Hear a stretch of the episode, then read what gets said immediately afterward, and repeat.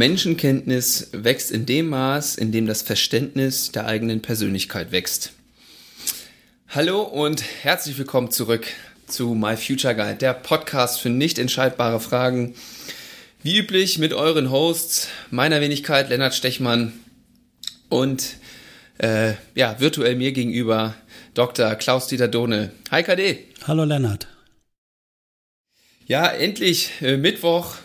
Wir nehmen pünktlich auf. Die Folge wird ganz normal jetzt am Freitag online gehen. Das heißt, die Leute, die uns zum morgendlichen Kaffee, Tee, Frühstück an einem Freitag hören, guten Appetit, lasst es euch schmecken oder auch sonst stören wir keine Routinen, die dieser Podcast sonst, äh, in denen dieser Podcast sonst genutzt wird. Ja, schön, dass, äh, dass wir wieder die Zeit gefunden haben. KD, wie geht's dir? Ja, mir geht's ganz gut. Das Wetter ist ja wärmer geworden äh, und von daher gibt es so Ansätze von Sommergefühl. Und von daher äh, geht's mir auch natürlich selbst äh, viel entspannter und besser. Ja, da hast du bestimmt einen schönen Ausblick aus deinem Adlerhorst, wenn das so schön grün ist, aufblüht. Ja. Da freut sich die Seele, ne? Da freut sich die Seele, da geht mir immer das Herz auf, insbesondere äh, ja, wo alles so schön in so, ein, in so einer schönen Farbe im Moment noch wirkt. So ein sattes Grün. Und äh, ich hatte vor zwei Tagen hatte ich Besuch von jemand aus Hannover und der war zum ersten Mal hier und fuhr hier mit dem Auto her und sagte, Mensch, Sie wohnen ja in einer Märchengegend. Ja, habe ich gesagt, deswegen äh, bin ich auch Märchenerzähler geworden von Beruf. ja, ja. Ich habe heute dafür, äh, wenn du sagst, du bist Märchenerzähler, ich habe heute eine, eine, kein Märchen mit, aber eine Geschichte, ja. äh, die ich gerne mal erzählen würde. Und ähm, ja, um kurz ein bisschen Ausblick vielleicht auf die Folge zu geben und auch die, du hast das Experiment, was wir da letzte Woche angekündigt haben, mitgebracht. Und vielleicht quatschen wir auch noch kurz über das Einstiegszitat und ein bisschen Feedback hat uns, glaube ich, auch erreicht. Oh ja. Ähm, das sind so die vier Punkte, die wir heute auf der Agenda haben, um mal Hörer, Hörerinnen abzuholen. Was spricht dich denn jetzt zu Beginn am meisten an?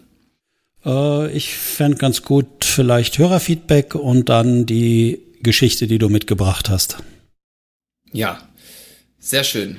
Ja, hat dich, äh, hat dich persönlich was erreicht an, an Feedback? Ja, mich hat äh, soweit Feedback erreicht, dass ich, äh, ähm, wie soll ich das gerade kurz beschreiben? Also dieses Fallbeispiel, was ich erzählt habe letztes Mal, äh, äh, das hat mich dann doch, äh, oder das freut mich, wie viele Leute in unseren Fallbeispielen was ähnliches wiederfinden und für sich auch nutzen können und und Ideen entwickeln. Das fand ich ganz schön. Also die können anhand von unseres Fallbeispieles ihre eigenen Sachen ganz gut reinfüllen und sehen, glaube ich, so übergeordnete Muster, die dann in ähnlichen Situationen wirken und finden für sich Ideen. Das finde ich toll.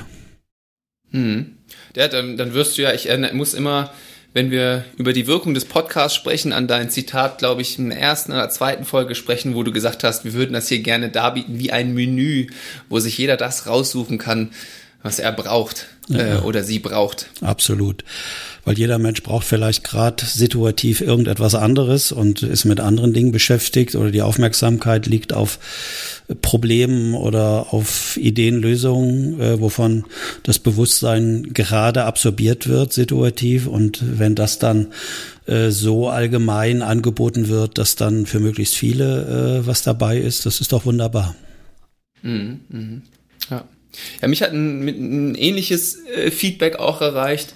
Ähm, ich glaube, es war nicht zu dem Fallbeispiel, sondern zu den Passagen, wo wir vorher drüber gesprochen haben, äh, wo es darum ging, ähm, in einem neuen Umfeld, in einem neuen Beruf, in einem neuen Team sich zurechtzufinden.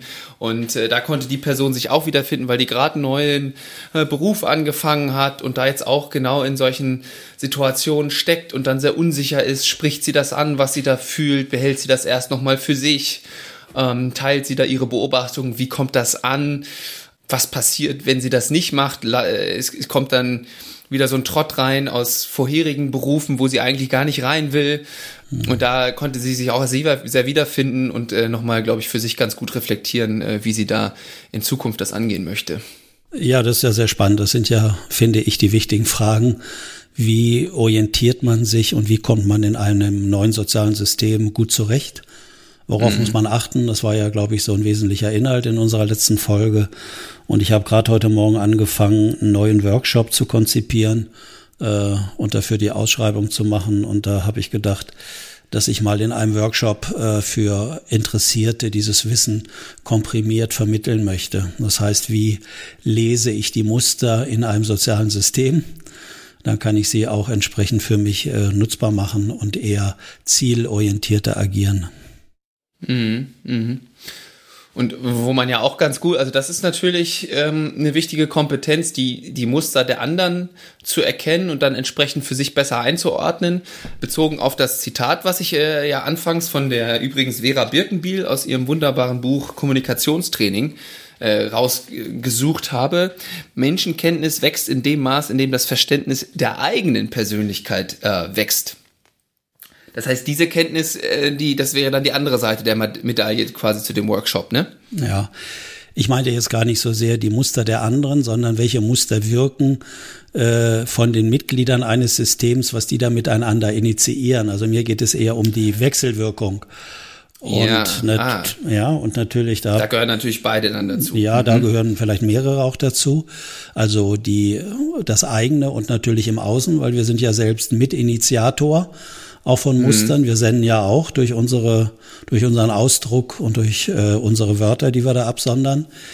Mhm. Aber gegen Frau Birkenbühl komme ich natürlich nicht an und natürlich äh, hat sie natürlich recht, dass äh, je besser ich mich selbst halt kenne, äh, desto besser kann ich vielleicht auch äh, diese Sachen im Außen bei anderen sehen und erkennen, damit dann sowas, nennen wir es mal eher unreflektiertes weniger geschieht, dass ich den anderen meine eigenen Anteile zuschreibe und sie dort attackiere, bekämpfe oder vielleicht liebe und hofiere. Ne? Mhm, mhm. Ja.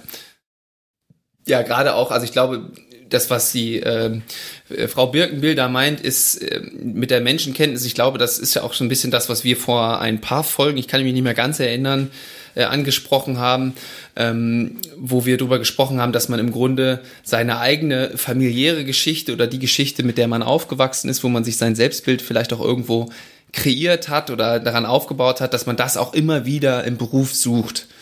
Ja, ähm, in menschlichen Konstellationen, oder? Ja, ja sucht. Es gibt sogar äh, namhafte Vertreter, die sagen, immer wieder für sich findet. herstellt, ja, findet. Ach, oder und herstellt dann, sogar. Und dann sogar mhm. aktiv, aktiv herstellt. Also, dass unsere Arbeitsplatzsuche oder Beziehungssuche aktiv dadurch gesteuert wird, dass wir genau äh, ein ähnliches Umfeld finden, wo wir dann mit unseren gelernten Strategien oder wie ich das ja gerne nenne, mit den energiesparenden Automatismen äh, einfach mhm. weitermachen können und müssen nicht in so schwierige äh, Neukonstruktionen gehen im Kopf und äh, halt Veränderungen. Mhm. Ja, macht Sinn. Es, es, macht, es macht leider Sinn. Wir, immer dieser Energiesparmodus da in unserem Kopf. Ne? Manchmal ist das ja echt angenehm, aber manchmal ja. kann der uns auch echt in Konstellationen zwingen. Genau, es werden nur eine begrenzte äh, Menge an Energie zur Verfügung hat und das ist bei unserem biologischen Modell so, dem wir ausgesetzt sind, da gibt es natürlich eine Art Konkurrenz im System. Und äh, mhm. was ich ja schon oft gesagt habe, dass zumindest forschungsmäßig äh, der menschlichste Anteil des Gehirnes, das Frontalhirn, proportional zur Muskelmasse der größte Energiefresser ist. Äh, und wenn das dann nicht zur Verfügung steht und wird irgendwo anders gebraucht, dann fallen wir natürlich in diese Automatismen und dann werden wir enger im Ausdruck, im Verhalten und so weiter. Und deswegen ist das schon eine sehr, sehr spannende Frage. Ja. Deswegen äh, kann man ja auch sagen, Selbstreflexion kostet also nicht nur Zeit, sondern man muss Rahmenbedingungen herstellen, dass man möglichst viel Energie, neurobiologisch gesprochen, für eine neue Vernetzung äh, zur Verfügung hat. Also, dass man dann innehält und dass man sich zurückzieht und dass man sich einen, wie ich das gern nenne, bewertungsfreien, sicheren Raum schafft. Mhm. Ja. Und da, äh, glaubst du, dass das deswegen auch so gut mit Geschichten funktioniert, weil man sich da erlaubt, sich in die teilnehmenden Personen reinzudenken, ohne das direkt auf sich zu beziehen und dann erst so im Laufe der Geschichte oder irgendwann im Nachgang merkt, ah, da kann ich mich selber auch wiederfinden? Absolut. Also Märchenerzählungen, äh, halt Geschichten, die man erzählt. Ich nehme die immer als ein Angebot, um meinen Klienten jetzt in dem Falle möglichst viel Freiheit zu lassen, äh, sich da einfühlen zu können, ohne Befehl und Anweisung, dass ich diese Geschichte erzähle, dass sie jetzt endlich kapieren, was sie da so falsch machen im äh, Leben, sondern äh, dann hätte ich gleich wieder natürlich mit Schutz äh, und, ähm, und Abwehrreaktion zu tun, auch zu Recht. Sondern das ist ja wirklich die Frage, wenn man so ein bisschen äh, Menschen versteht, dann weiß man, dass für Menschen die Wahlfreiheit extrem wichtig ist. Und die Wahlfreiheit heißt, Angebote zu machen. Und Sie haben wirklich die freie Wahl zu entscheiden, nehme ich heute Menü A, Menü B oder C. Ja, mhm. und es kann ja sein, äh, dass manche, egal, es ist ein Riesenmenü aufgebaut mit unterschiedlichen Angeboten und sie könnten halt geschmacklich wunderbare neue Erfahrungen vielleicht machen. Aber Lennart, manche greifen, egal was da steht, immer wieder zum Schnitzel. Mhm. Ja, also ja. von daher, da kommt ja auch so dieser Selbstverantwortungsaspekt rein. Ne? Äh, wenn ich immer zum Schnitzel wieder fasse, okay, dann verschaffe ich mir vielleicht immer wieder ein ähnliches gutes Gefühl, aber gewisse neue Erfahrungen mache ich dann nicht. Mhm, ja.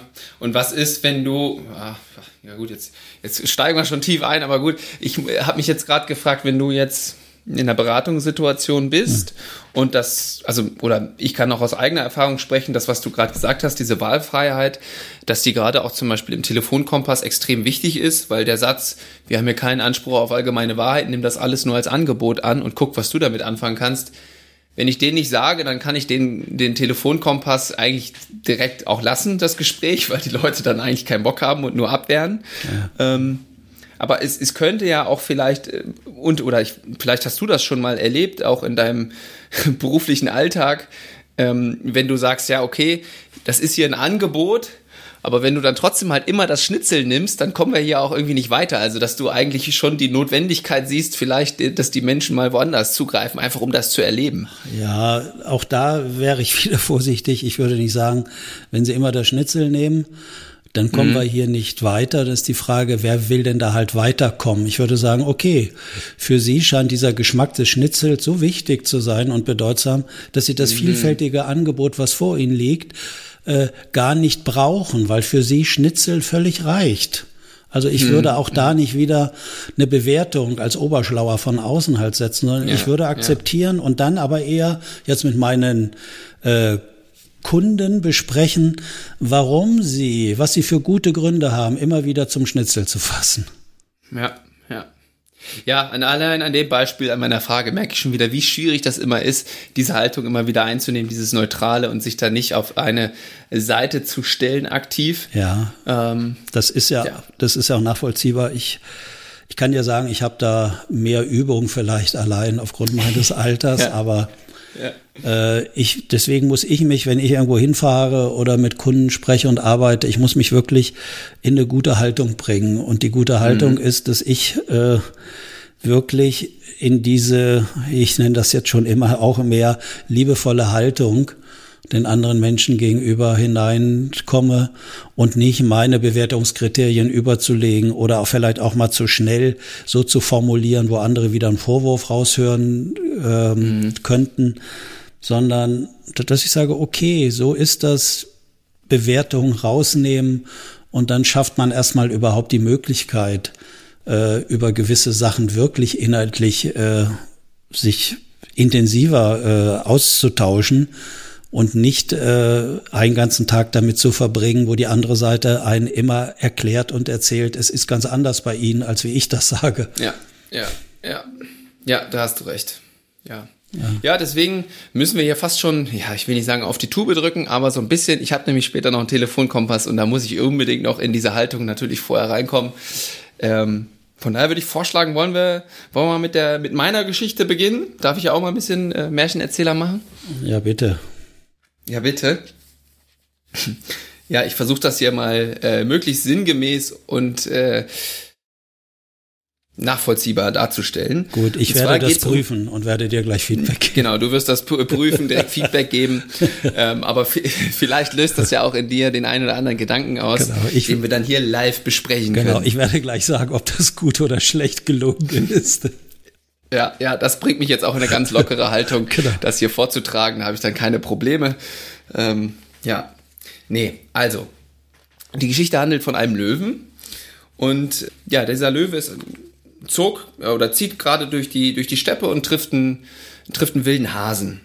So, und da überlegt er sich spontan, sich mal zu seiner gesamten Größe aufzuplustern und schreit den Hasen an und sagt, wer ist der König der Tiere? Mhm. So.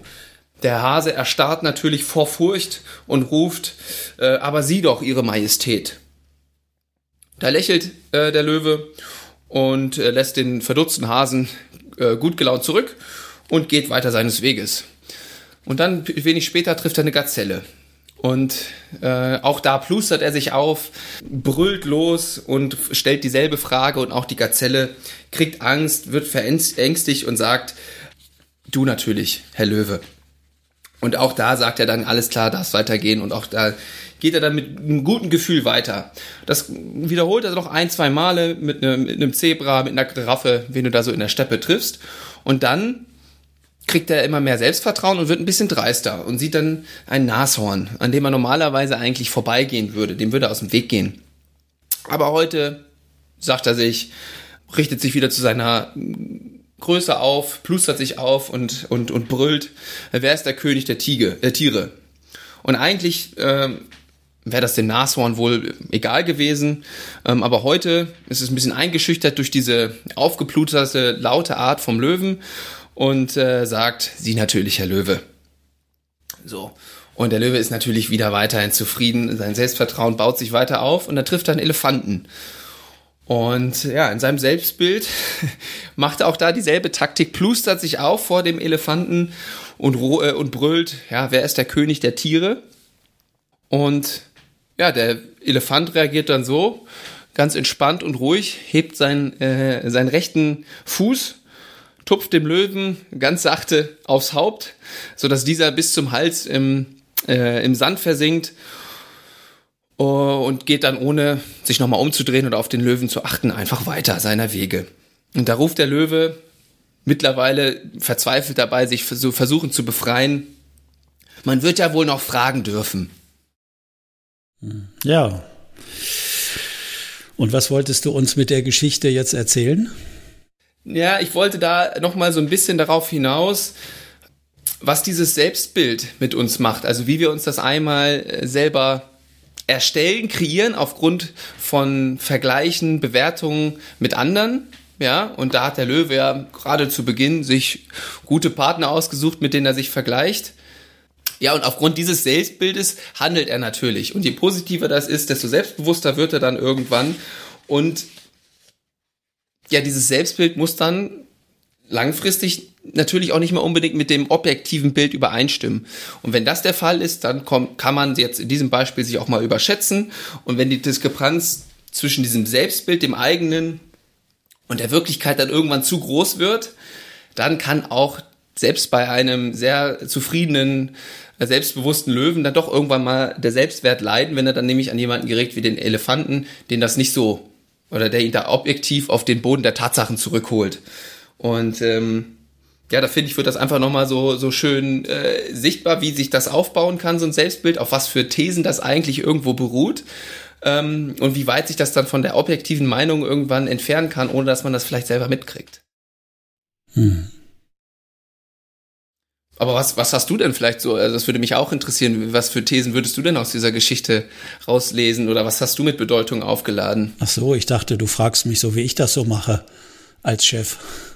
Ja, das wäre meine nächste Frage gewesen. Genau, ja, was, was du, ähm, was du denn für ein Selbstbild als Chef gerne verkörpern wollen würdest deinen äh, Mitarbeitern gegenüber? Ja, ich würde jetzt äh, das auch sozusagen in einem kleinen, in einem kleinen Witz erzählen. Da steckt dann da kommt eigentlich auch alles zum Ausdruck. Da geht jemand in ein Zoogeschäft und möchte seiner Frau einen entsprechenden Papagei kaufen. Und dann fragt er den Verkäufer, was haben Sie denn da so für Tiere? Und dann sagt er, ja, hier habe ich einen Papagei, der hat einen Wortschatz, Wortschatz von 1000 Wörtern.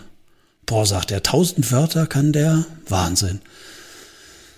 Was soll ich dafür bezahlen? Da sagt er, der kostet 2000 Euro. 2000 Euro, alle Achtung. Haben Sie noch einen anderen? Ja, sagt er, hier habe ich noch einen, aber der kostet 5000. 5000, was kann der denn? Der spricht drei Sprachen fließend. Alle Achtung. Drei Sprachen fließend, 5000 Euro.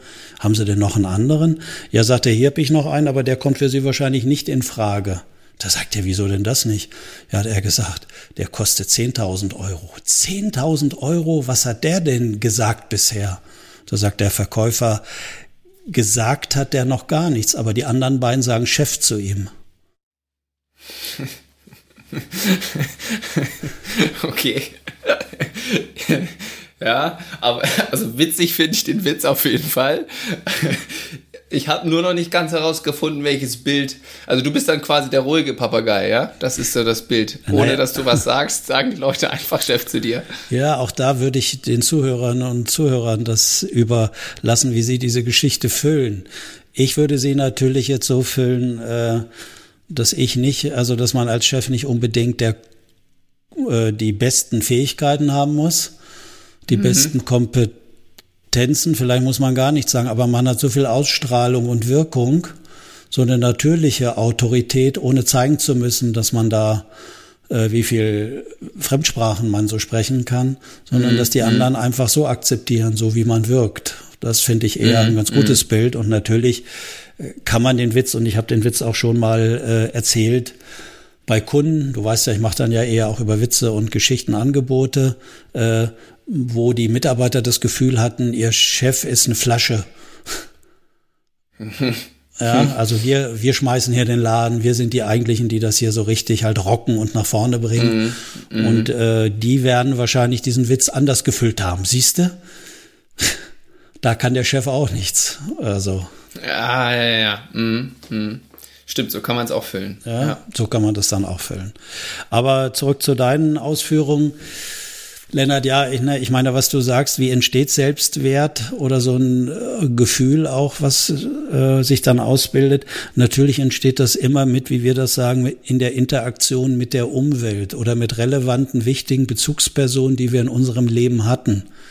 Ja. Und das ist maßgeblich davon abhängig, wie, wie die uns wertgeschätzt haben oder äh, wie die das zum Ausdruck gebracht haben und dann aber insbesondere, wie wir das empfunden haben. Eben, wie es ankommt bei uns, wie wir genau. es mit Bedeutung aufladen. Ne? Eben, ja. eben.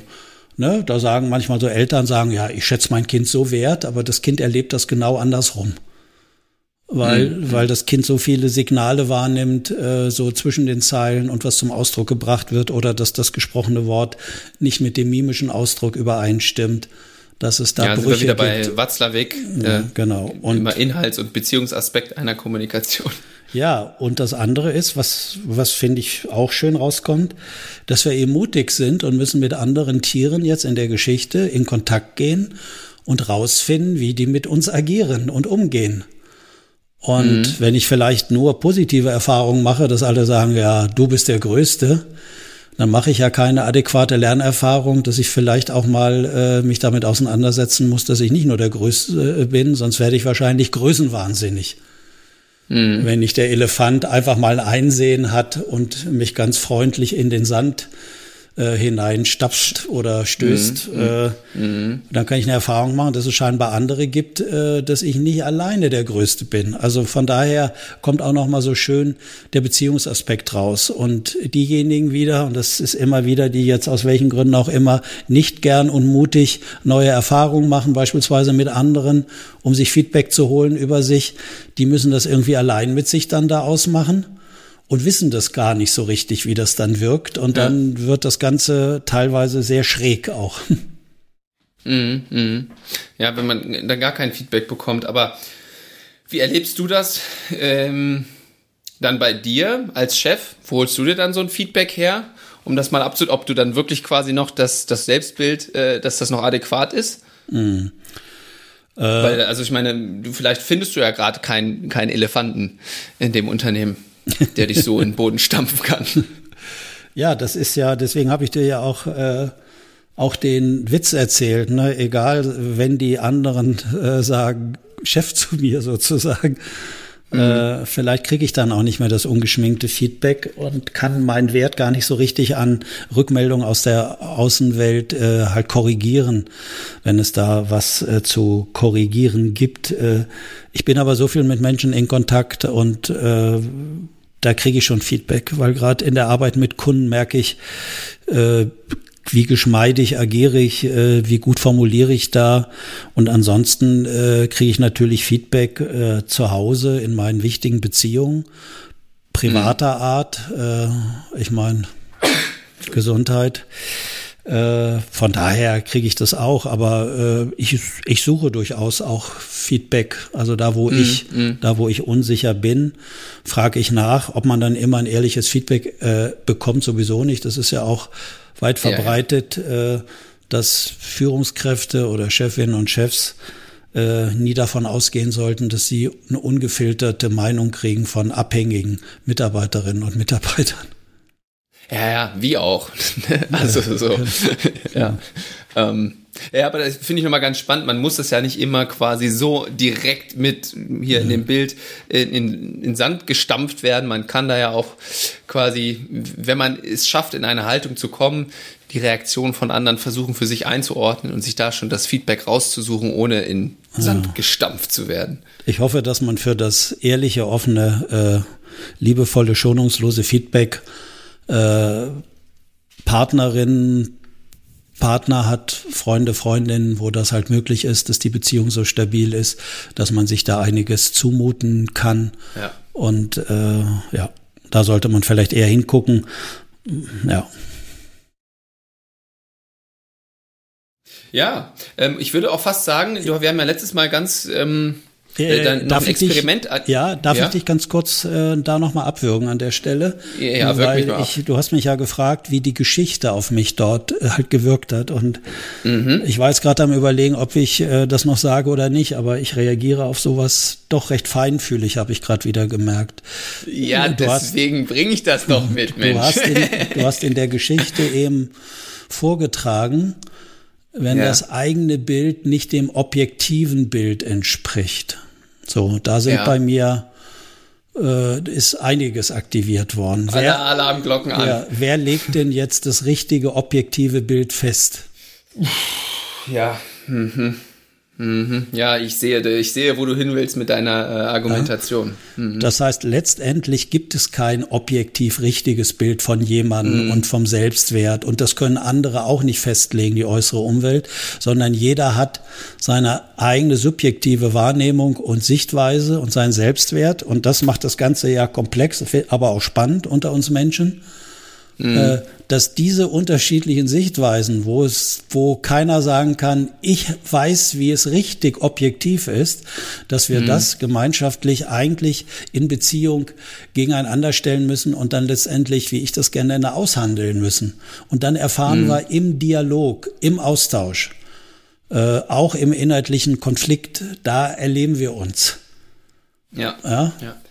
Ja, und das ist ja eben der Vorteil bei uns Menschen. Wir können das im Dialog, in der Kommunikation versuchen auszuhandeln. Im Tierreich gibt's dann vielleicht schon eine objektive Antwort, wer geht am Ende aus dem Kampf, der dann eventuell bricht noch lebend raus, ne? weil das wäre dann doch ein ja, fast objektives Ergebnis. Ja, aber so weit ist das ja gar nicht äh, halt verbreitet. Halt, wie gesagt, ich bin auf dem Land groß geworden und zu meinen Zeiten, wenn da Kirmes war, Dorfkirmes, dann kamen irgendwie andere, andere junge Männer aus den anderen Ortschaften ja. und dann mhm. wollten die das mal äh, mit uns ausprobieren, ob wir ja, Elefant ja. sind oder Nashorn oder eher halt Hase.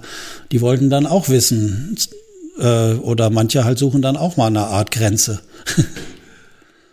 oder beim Sport heutzutage. Ja, oder beim Sport im Wettbewerb, ja. Ja, ja wahrscheinlich würde ich dann ähm, jetzt, wo du mich darauf hingewiesen hast, nicht sagen, die also im Grunde sind es ja dann zwei subjektive Einschätzungen, gehen jetzt mal der Einfachheit halber von aus, ne, nur zwei gegenüber. Und je größer da die Diskrepanz ist, dann kann der Selbstwert leiden. wenn da von völlig unterschiedlichen Dingen gesprochen wird, aber eigentlich versucht über dasselbe zu sprechen. Ähm, und dann gibt es da kein objektives Bild, aber es gibt trotzdem eine Diskrepanz und je größer die ist, desto schwieriger kann, muss nicht, kann das werden. Ja, wenn das nicht noch weiter, äh, noch mehr bei dir ausgelöst hat, ähm, würde ich dich auch noch ganz gern ähm, hier, hier ein Follow-up machen zur letzten Folge, weil da haben wir ja ähm, ähm, von einem Experiment äh, hast du gesprochen und ich wenn ich das rechte Erinnerung habe, passt das eigentlich auch ziemlich hier gut, äh, ziemlich gut hier rein, was, was Selbstbild angeht. Ähm, und wir haben das ja den Hörern versprochen, dass wir das diese Folge wieder aufbringen. Und ähm, von daher, das wäre jetzt meine Steilvorlage. Ich hoffe, das, das reicht schon an Intro oder ansonsten füg noch hinzu, was du brauchst, um dieses Tor dann zu schießen. Okay, ja, vielen Dank für deinen wunderbaren Spielaufbau. Hast es jetzt sehr gut vorbereitet. Wollen wir mal sehen, ob ich das Ding vollenden kann oder nicht jetzt. Ich bin sehr, sehr guter Dinge. Du hast mein vollstes Vertrauen. ja, das ist sehr schön, aber ich muss es doch jetzt irgendwie selbst machen, ne? Ja, äh, ich stehe allein. Wie gesagt, ich, ich stehe allein hm. an der Freiwurflinie. Ja, Freiwurflinie oder ich, ich war gerade im, im, Fußball, ich habe dir gerade den Steilpass gegeben Gut. und jetzt läufst du alleine auf den auf oh, den Torhüter ja. zu und musst halt den Abschluss irgendwie schon selber suchen. Aber du hast sämtliches Vertrauen, Rückenwind von uns. Ja, okay, ja. okay, gut. Dann will ich mal hoffen, dass das heute gut geht. Ähm, ja, also was mich ja nach wie vor interessiert und was ja irgendwie so ein so ein ungelöstes Rätsel ist, was ich immer spannend finde, äh, wie kommt die Welt in unser, in unser Hirn? Also wie bildet sich da äußere Umwelt, die es ja scheinbar halt gibt? Äh, eine härtere Umwelt, wo wir was anfassen können äh, und sehen können und so weiter. Und es gibt eine weichere Umwelt, wo Prozesse laufen, die nicht richtig anfassbar, sichtbar, messbar sind. Das ist ja so Themen, womit wir uns ja eher halt auseinandersetzen auch. Mhm. Und äh, wie bilden sich Strukturen im menschlichen Gehirn? Äh, soll so circa 86 Milliarden oder etwas höher geschätzt 90 Milliarden äh, einzelne Nervenzellen geben und die schließen sich ja zu Verbunden, zu Netzwerken zusammen. Mhm. Und die bilden ja scheinbar irgendetwas ab, was im Außen ist. So, und dann müssen wir ja, wir Menschen zielgerichtet äh, handlungsfähig sein. Mhm. Und wann schließt das menschliche Gehirn, also wann nimmt das Gehirn eine Bewertung vor und sagt, da handelt es sich um eine Schokolade. Oder ja. das ist die richtige Strategie vorzugehen, wenn ich, äh, wenn ich neue Menschen kennenlernen möchte oder irgendwie sowas. Das heißt, wann mhm. schließt es und wenn es schließt, dann wissen wir, aha, das ist so und so und dann können wir agieren und dann empfinden wir subjektiv Sicherheit. So. Ja. Und wir wissen, dass eher unsichere Menschen sehr schnell schließen. Also sehr schnell schließen heißt, kommen sehr schnell zu Urteilen und mhm. Bewertungen. Das ist jetzt so und so und genau, da gibt's auch, genau. das ist jetzt objektiv Eben. ganz klar eindeutig. Absolut. Momentan kann man das auch wieder so aktuell gerade sehen, wenn man sich so öffentlich umguckt, äh, was ja scheinbar wieder irgendwie äh, eine Hochzeit hat, sind moralische Urteile von Menschen. Ah, ja, ja. Äh, können viele gleich sagen, das ist gut oder schlecht, das ist links oder rechts, das ist oben oder unten, das ist vorn oder hinten. Die wissen dann ja. sofort äh, gut Bescheid.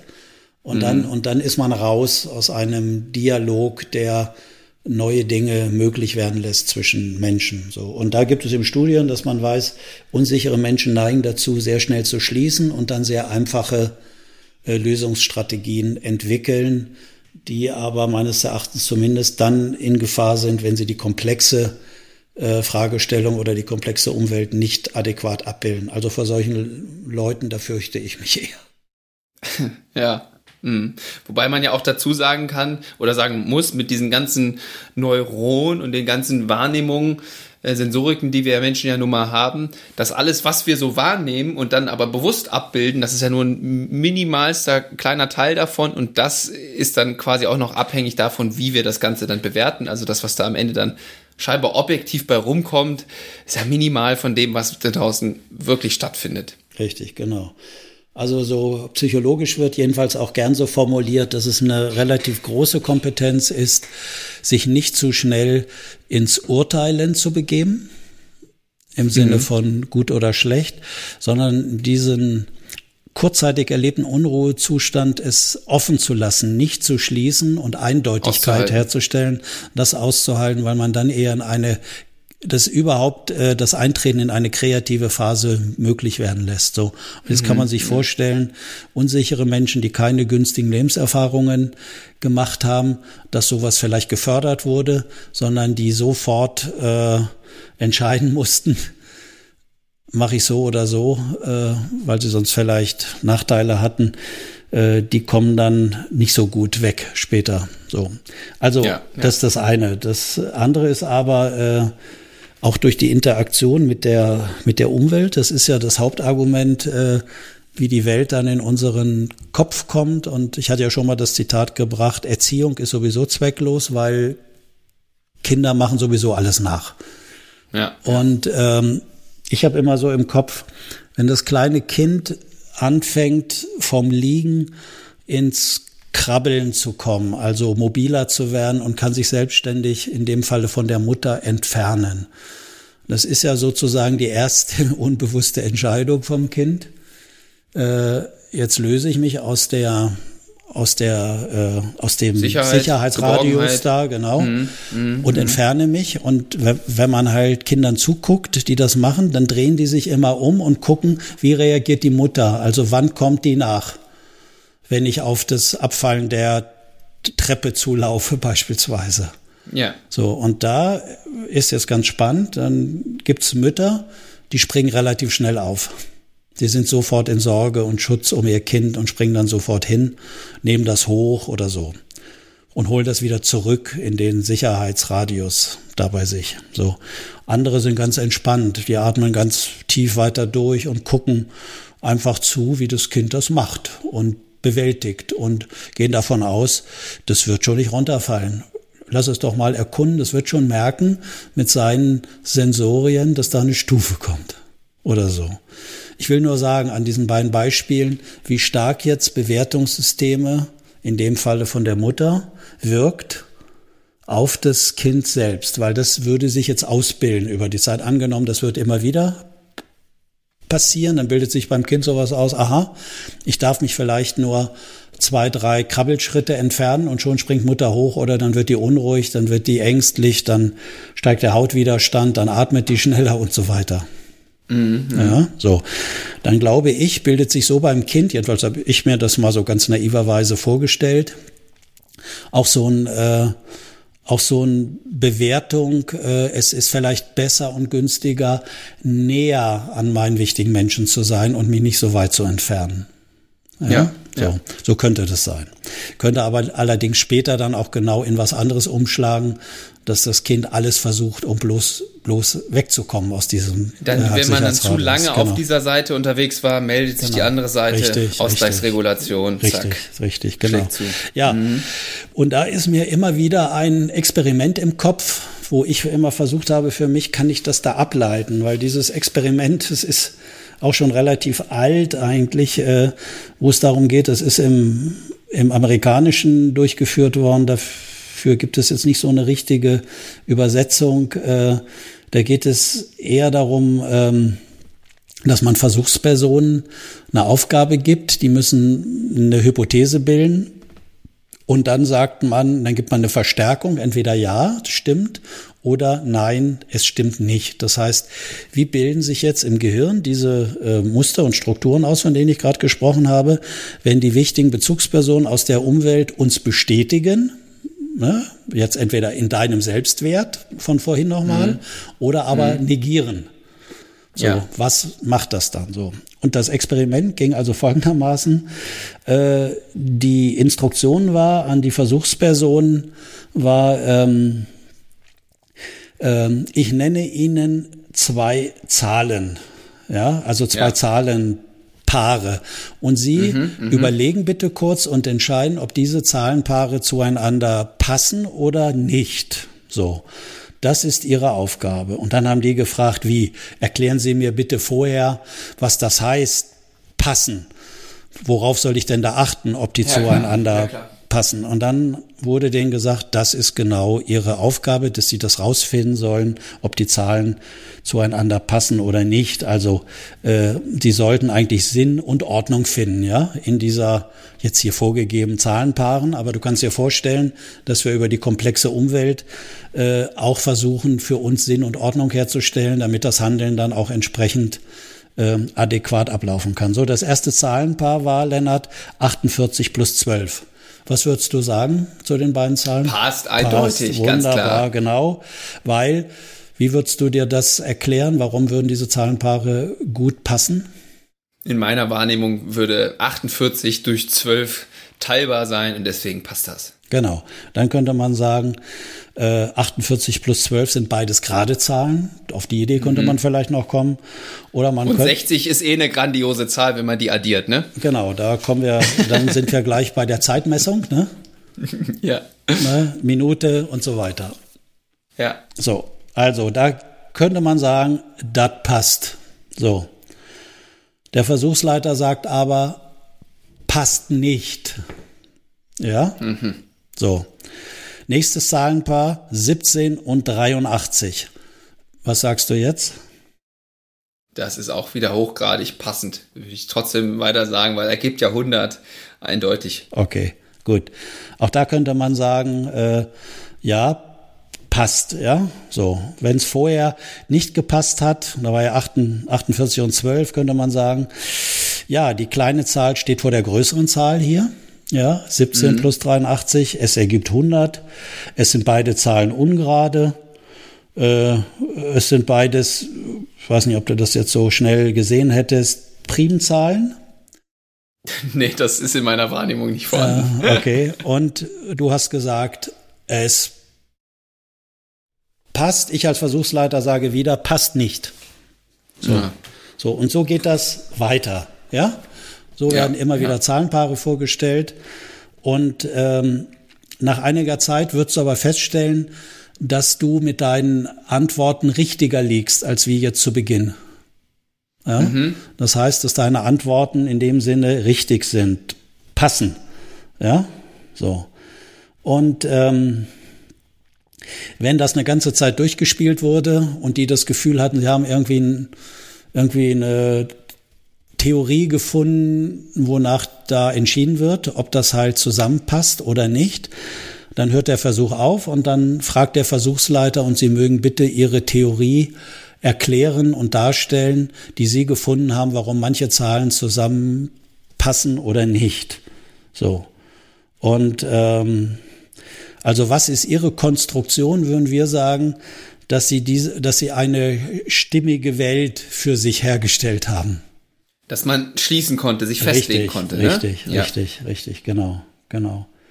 Und ähm, dann wurde ihnen, dann haben sie die dargestellt und dann wurde ihnen erklärt, April, April, es gibt keine Theorie, sondern die Antworten waren ganz unabhängig von den Zahlenpaaren abgeleitet auf einer aufsteigenden Gaußschen Kurve, die dann dazu führt, dass je weiter man vordringt in das äh, Experiment, die Ja-Antworten immer mehr werden als zu Beginn.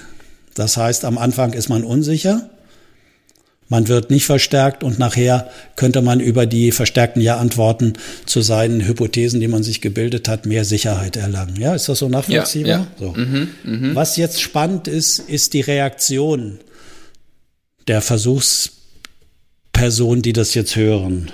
So. Und mhm. ähm, das ist äh, sehr spannend, weil die einen, äh, die ähm, also die haben sehr große Schwierigkeiten zu akzeptieren, dass den Sinn und die Ordnung, die sie gefunden haben, dass das äh, scheinbar nicht so sein soll, sondern dass das alles rein zufällig die Antworten mitgeteilt worden sind. Also die haben wirklich Schwierigkeiten, das halt zu akzeptieren. Die argumentieren dagegen, die verteidigen ihre Theorie, die sie da Richtig. aufgebaut haben. Mhm. Ja, genau. Und dann gibt es äh, welche, halt die einen nehmen das so hin und sagen, ja, gut, okay. Aber ein nicht äh, zu unterschätzender Anteil ist, äh, weist nochmal den Versuchsleiter darauf hin, dass ihre Theorie richtig ist und versucht ihn zu überzeugen, dass sie etwas gefunden haben, was der Versuchsleiter noch nicht gefunden hat, wie die Zahlen mhm. zusammenpassen. Das heißt, die gehen richtig aktiv in die Überzeugungsargumentation. Ja. Ja, also was nur zeigt, dass äh, wie schwer es für Menschen ist, auf die ihre gefundene Ordnung in der komplexen Umwelt äh, sage ich mal, zu verzichten. So und da merkt man aber, wie subjektiv das Bilden jetzt von Erklärungen ist, wie das Ganze halt zusammenhängt. So, mhm. so läuft jeder mit seinen Geschichten rum, die für ihn Sinn gemacht haben in seinem Leben. Aber ob das jetzt objektiv richtig ist, Lennart, darauf wollte ich noch mal hinaus. Das kann man dann nicht sagen. Und so hast du deine eigene äh, Konstruktion da ausgebildet oder deinen Sinn mhm. und Ordnung gefunden in Beziehungen, in der Arbeit, äh, und so weiter, was für dich Sinn macht. So. Und dann hat man Folgendes noch rausgefunden. Ähm, wenn die Nein-Antworten, also äh, 75 Prozent waren, also Ja nur mit 25 Prozent der Antworten waren, dann geben die Versuchspersonen auf und sagen, das macht keinen Sinn, ich finde da keine Ordnung. Es mhm. gibt keine mhm. Ordnung, mhm. die geben von sich aus auf werden 75 äh, Prozent Ja-Antworten halt gegeben, bilden sich die Versuchspersonen ganz banale und simple Theorien und Ideen, wie das halt zusammenhängt. So. Ja, ja. 50 Prozent, wenn 50 Prozent verstärkt werden mit Ja-Antworten, das sind interessanterweise die, die sich die verrücktesten, abwegigsten, abstrusesten Ideen bilden, wie da Sinn und Ordnung in der Welt hier in diesen Zahlenpaaren irgendwie äh, vorhanden ist. So. Und das finde ich ganz spannend, um auf meine Ausführungen zu Beginn nochmal äh, zu kommen. Wie bildet sich die Wirklichkeit im Kopf ab? So, jetzt stell dir vor, du hast jetzt jemand, der wird von seinen wichtigen Bezugspersonen, äh, ich sage mal, unter 25 Prozent nur verstärkt in dem, was er macht. Und die sagen, die geben auf. Was heißt das dann für die Ausbildung des Selbstwertes? wenn die wichtigen Bezugspersonen für die Ausbildung des Selbstwertes so wichtig sind. Die geben auf. Ja, der wird sich, ja genau, die geben auf, der wird sich nicht weiter ausbilden, nicht genau. wirklich, äh, nicht, nicht vorhanden sein und das bringen die dann auch immer gerne mal mit genau. oder beziehungsweise nicht mit. Absolut. Wird das Kind nur positiv verstärkt, also mindestens mit 75 Prozent ist das immer richtig, was das Kind macht. Hm. Ja, dann wird das auch relativ banal und simpel Weltbilder haben und äh, wird dann wahrscheinlich auch nur entsprechende Nischen brauchen oder wird komplett irritiert und äh, traumatisiert werden, wenn es dann später ins Arbeitsleben kommt und stellt fest, dass das ganz anders funktioniert, als wie es davon zu Hause immer positiv verstärkt wurde, ne? Ja.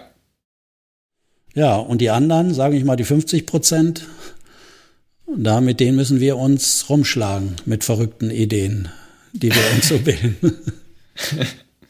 Das heißt aber positiv formuliert, dass das scheinbar Anreize gibt, immer wieder neu zu gucken und äh, auch kreative äh, Ideen und Hypothesen sich zu bilden, wie es halt zusammenhängen kann.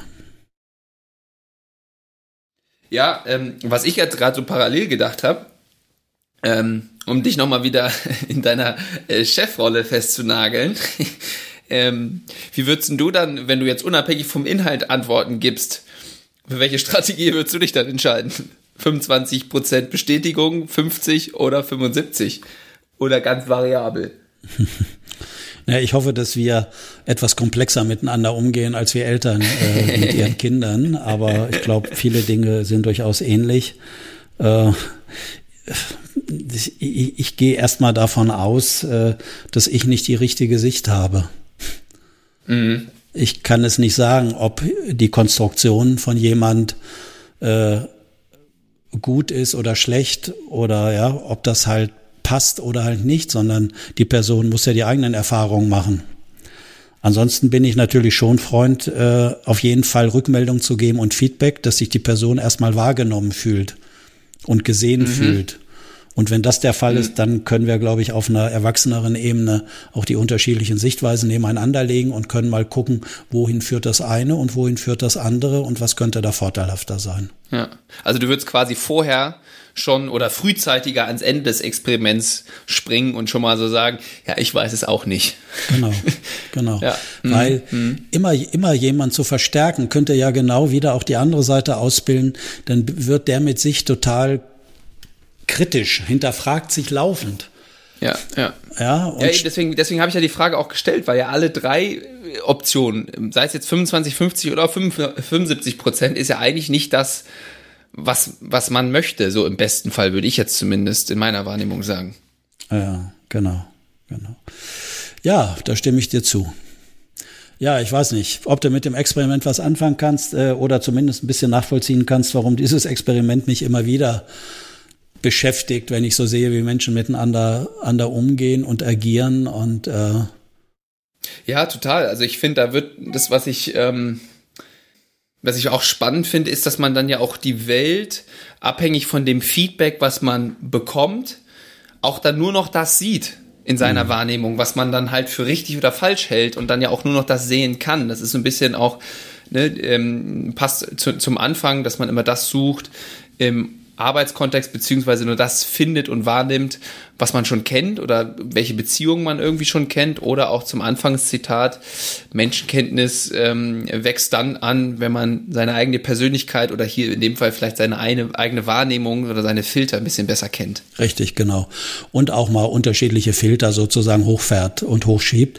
Und da, um vielleicht zum Schluss nochmal zu kommen, da sind die, die eindeutigen Schließer, äh, nennen wir es mal wieder, die Moralisten, die genau wissen, was gut oder falsch ist, die sind natürlich ganz arm dran sozusagen. Ja, ja. Ja, eben. Und wenn wir jetzt dann doch mal auf dem gesellschaftlich-politischen irgendwo bleiben, was, was würde das auslösen, wenn man dann einfach mal so sagen würde, okay, ich versuche jetzt mal die Brille von meinem Gegenüber an, äh, einzunehmen. Mhm. Und da mal mit der Brille drauf zu gucken, was für gute Gründe könnten die gehabt haben, genau so agiert zu haben, wie bis hierhin ob man dann damit drüber einstimmt oder nicht, aber allein das mal diese Wahrnehmung zuleben, zu, äh, zuzulassen, muss jetzt nicht politisch sein, sondern auch äh, beruflich kann man ja in sämtlichen Kontexten mhm. äh, ausprobieren. Aber dann sind wir auch wieder bei dem Thema und das wirst du wahrscheinlich bestätigen, dieser Perspektivwechsel. Ich glaube, wenn ich dich damals in dem Vortrag richtig verstanden habe, äh, das ist so energetisch das Aufwendigste, was unser menschliches Gehirn eigentlich so auf die Reihe bringen kann, ne? Absolut, ja. Also was Neues, äh, die, halt die Filter zu wechseln. Da mhm. braucht man Bewusstheit für. Bewusstheit kostet viel mentale Energie. Macht, machen wir nicht in Angstzuständen, Druck und so weiter. Von daher ist es auch eine gute Strategie, wenn man Menschen nicht äh, klar ins Abwägen bringen will und reflektieren will, dann muss man ihnen halt Angst machen.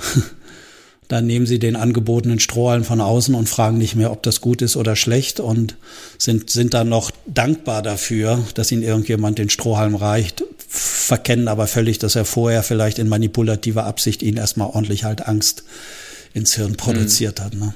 Ja. Ja, ja.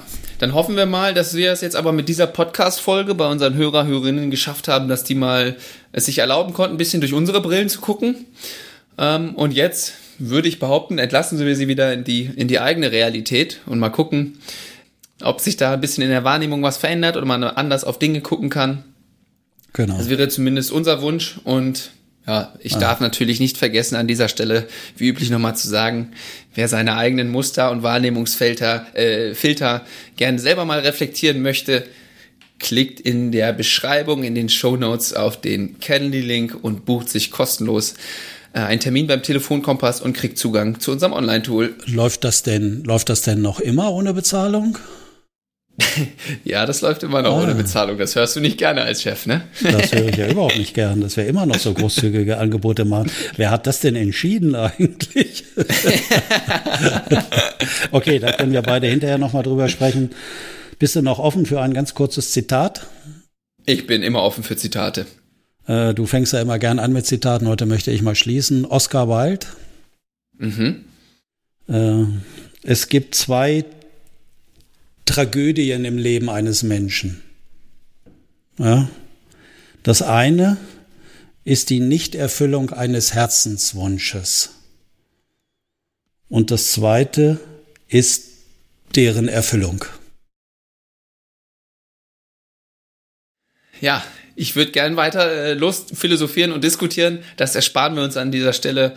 Mit dem können wir vielleicht nächste Folge machen. Mit diesem Zitat entlassen wir euch ins Wochenende und Alles klar. Ähm, bis zum nächsten Mal. Hat mir Spaß gemacht. Tschüss. Tschüss, Lennart.